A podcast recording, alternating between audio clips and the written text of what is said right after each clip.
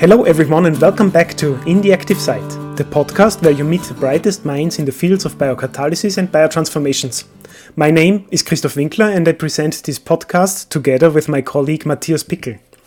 We are both scientists in the Elbcrew in Graz who will host the upcoming Biotrans 2021 conference.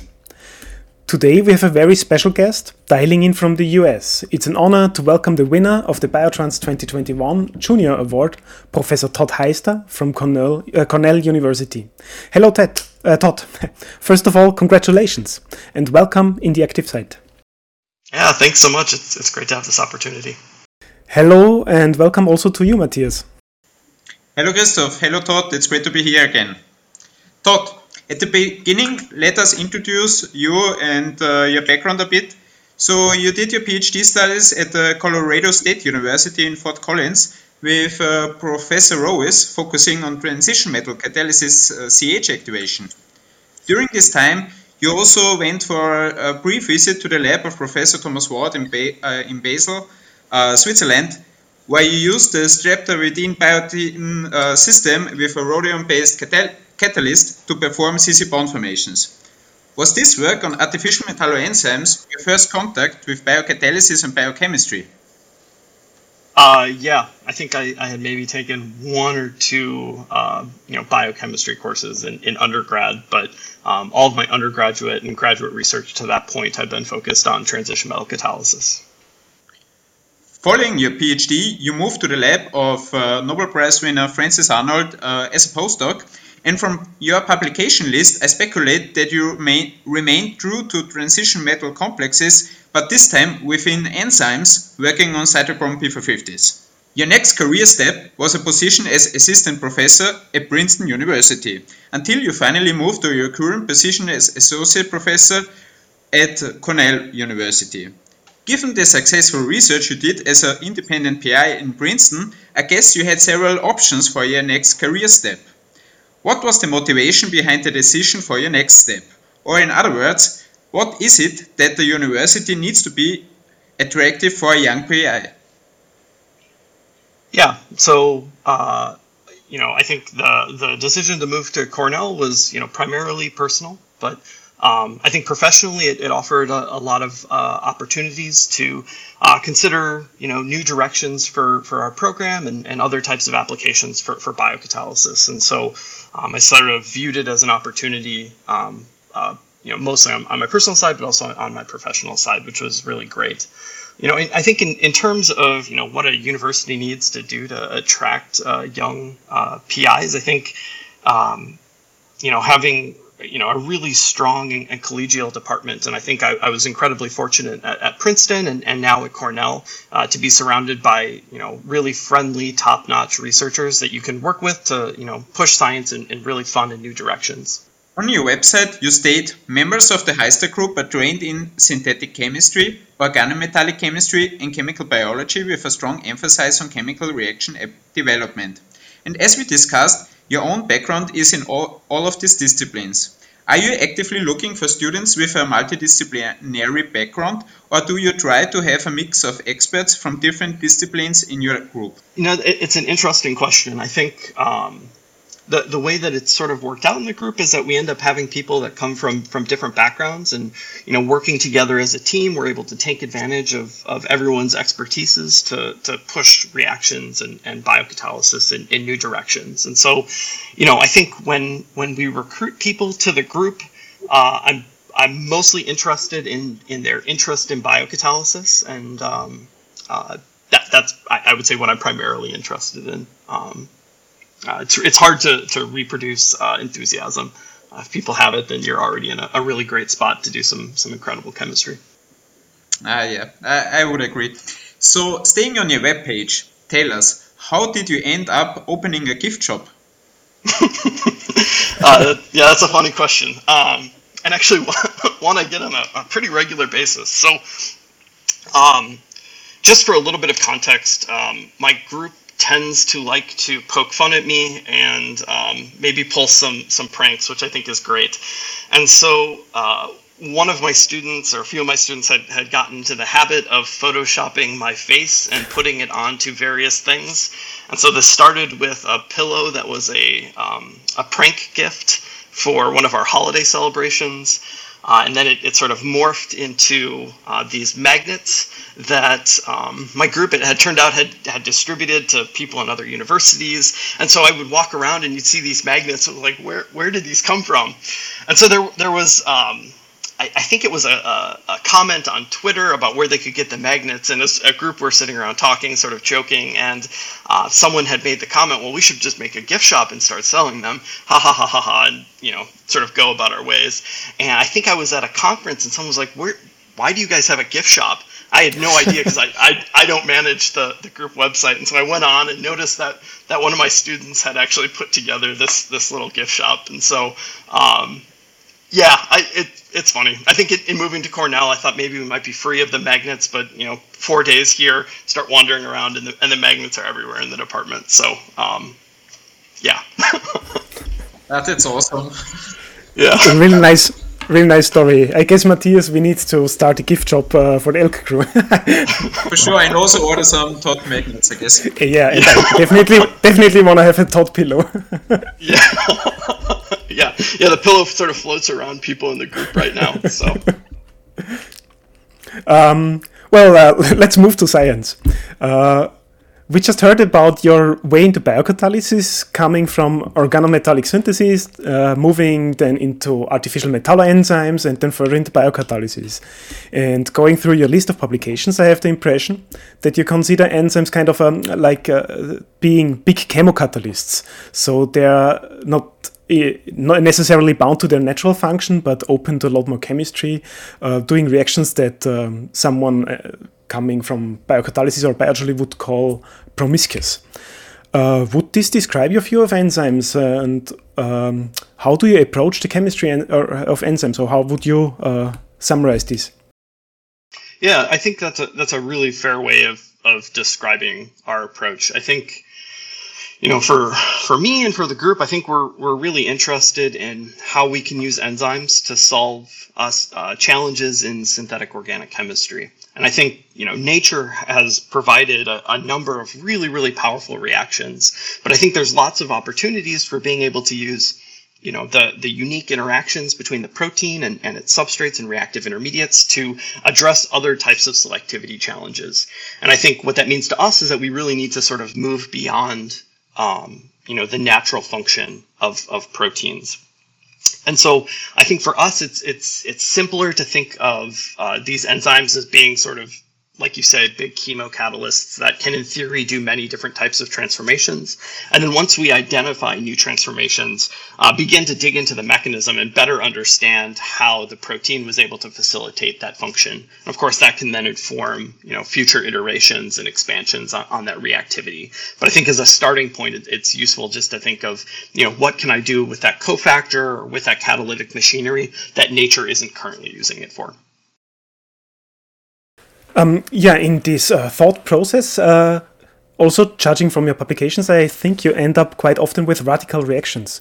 So um, you even wrote a nice uh, review about the topic that I would like to recommend to our audience. In several of your projects, you managed to get enzymes that naturally would not catalyze radical reactions to do exactly this.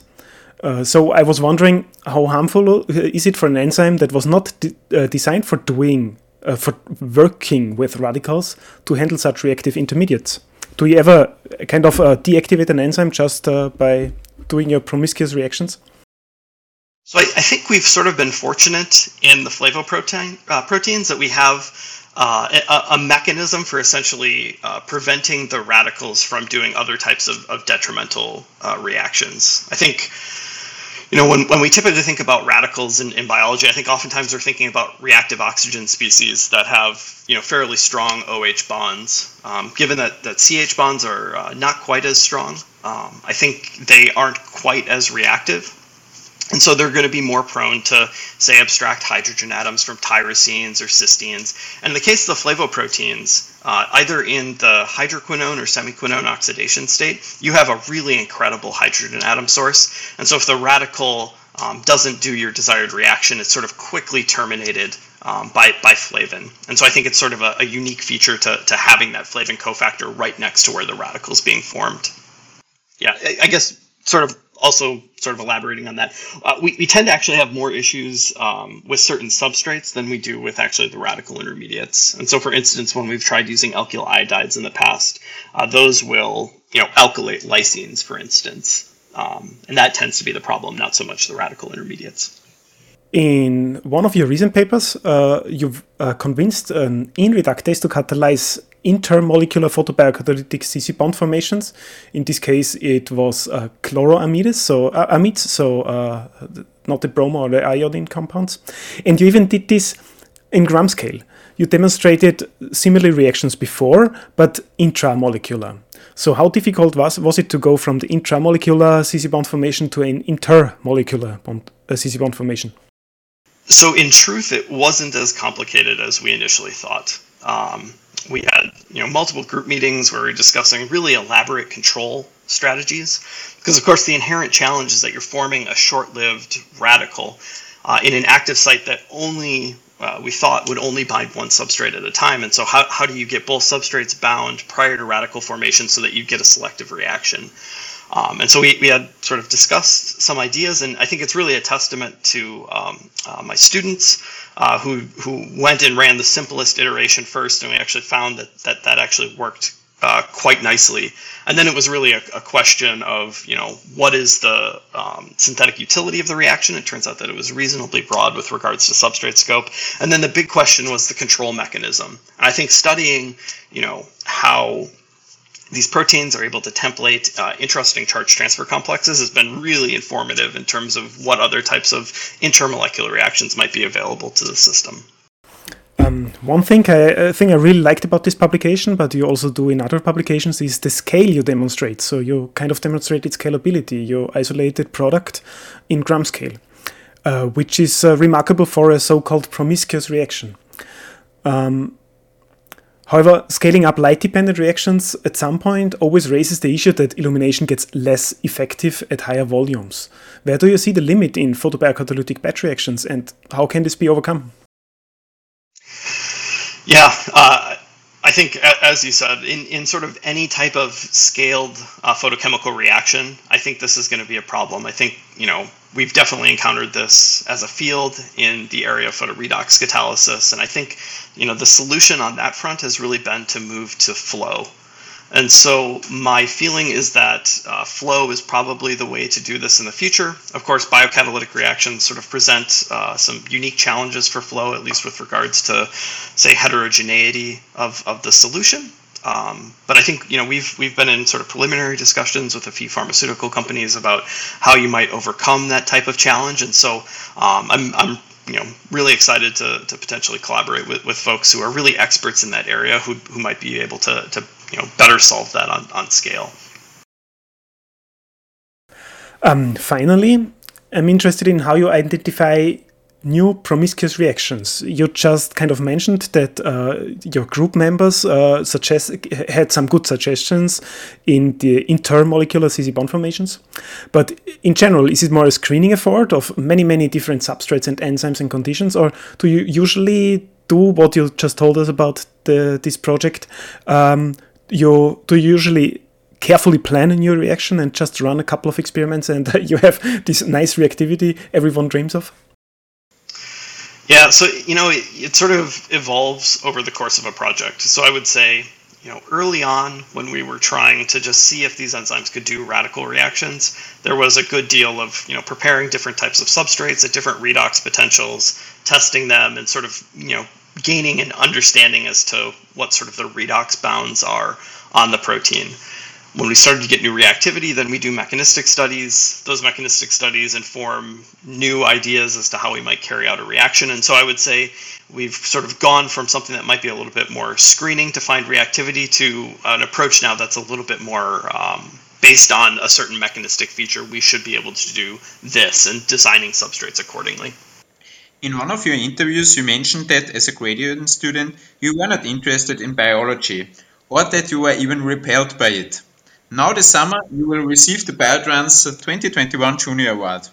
How has your view on biological systems changed? How important is your perspective as an organic chemist for your work?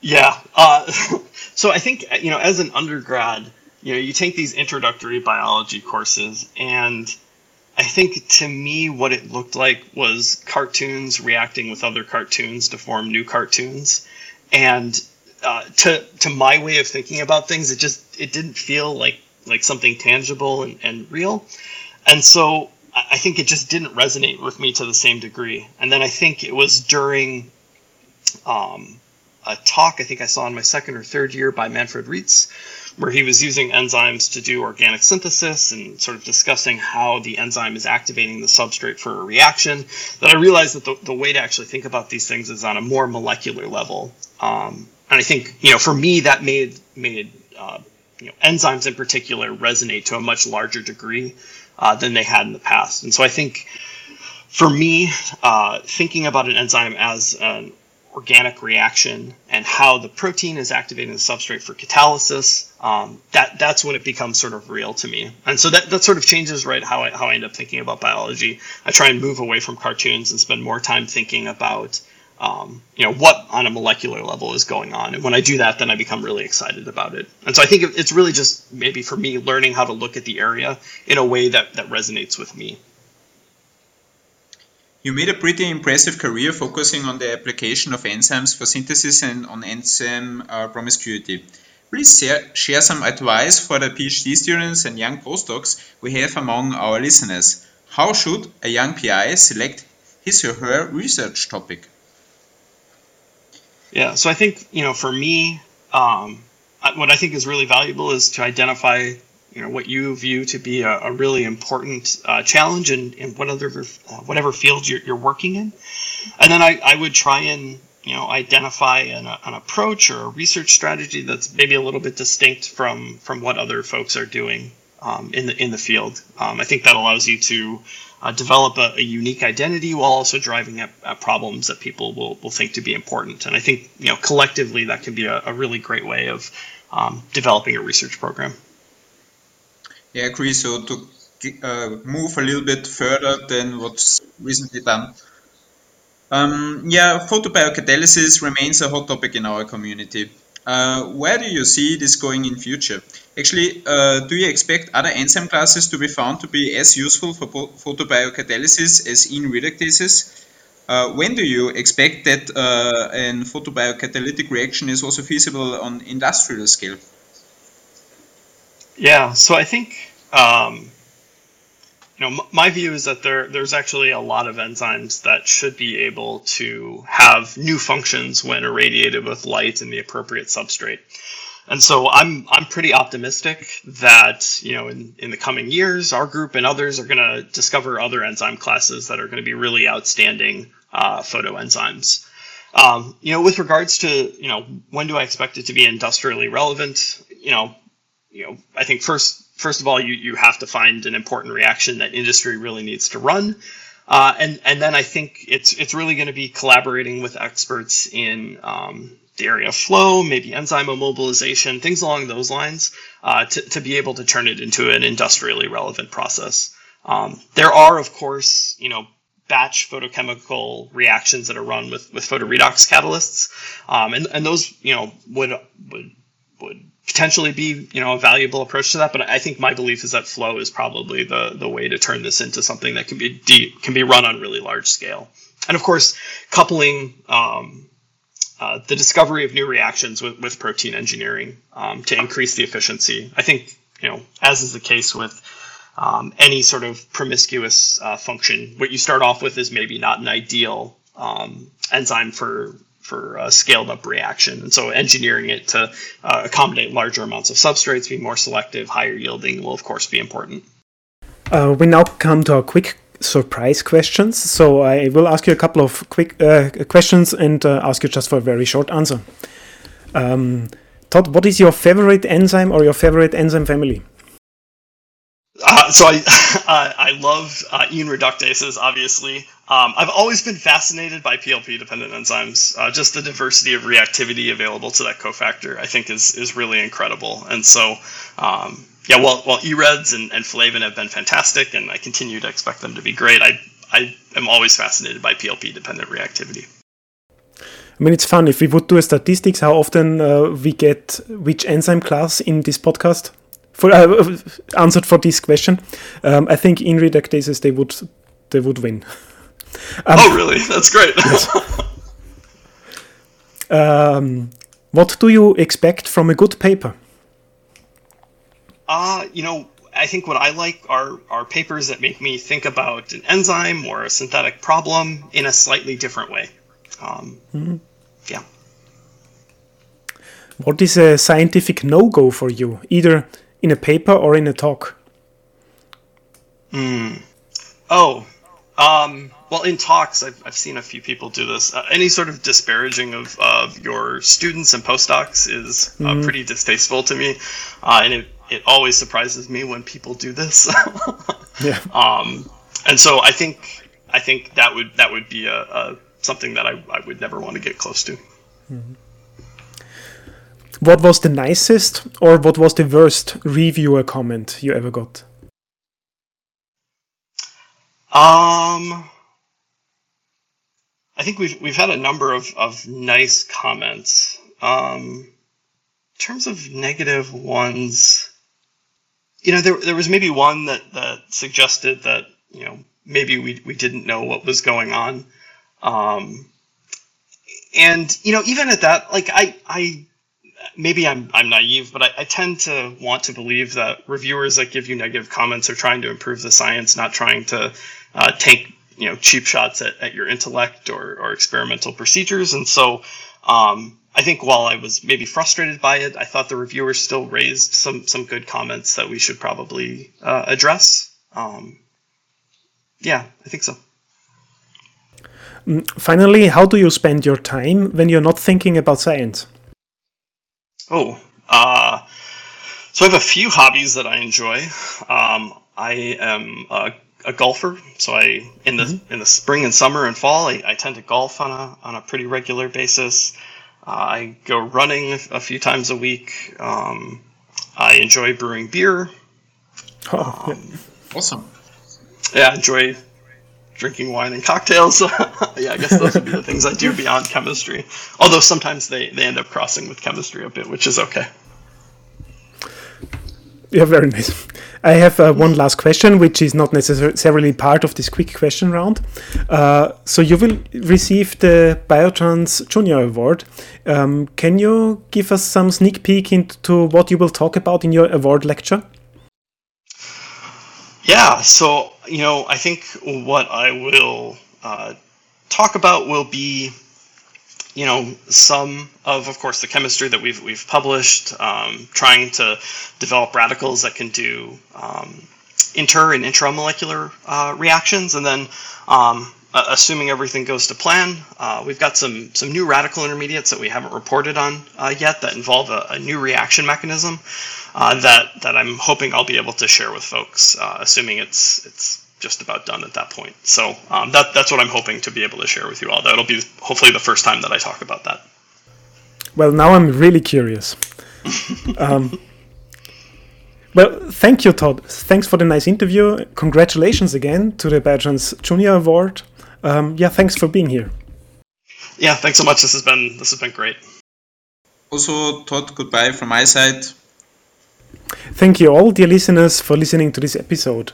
Let's meet again in two weeks in the active site when we meet the next person uh, who will have a lecture at the Biotrans 2021. And as always, we are grateful for any feedback or questions you send us. Contact us uh, either via the Biotrans Twitter account or just send us an email. So for today's sign off, I want to talk that actually the first paper uh, Todd published uh, made big waves in our lab. So basically, uh, during some literature screening, someone found this amazing uh, activity uh, uh, reported by an ADH with photobiocatalysis. I think it was unprecedented. there were basically no publications similar to this out there. We put it in our social room, and I think for weeks uh, we discussed about this particular paper, and uh, nobody knew who was this guy, Todd Heister. And now, a couple of years later, he's sitting with us here and receiving the junior uh, biotransfer. And this is simply amazing.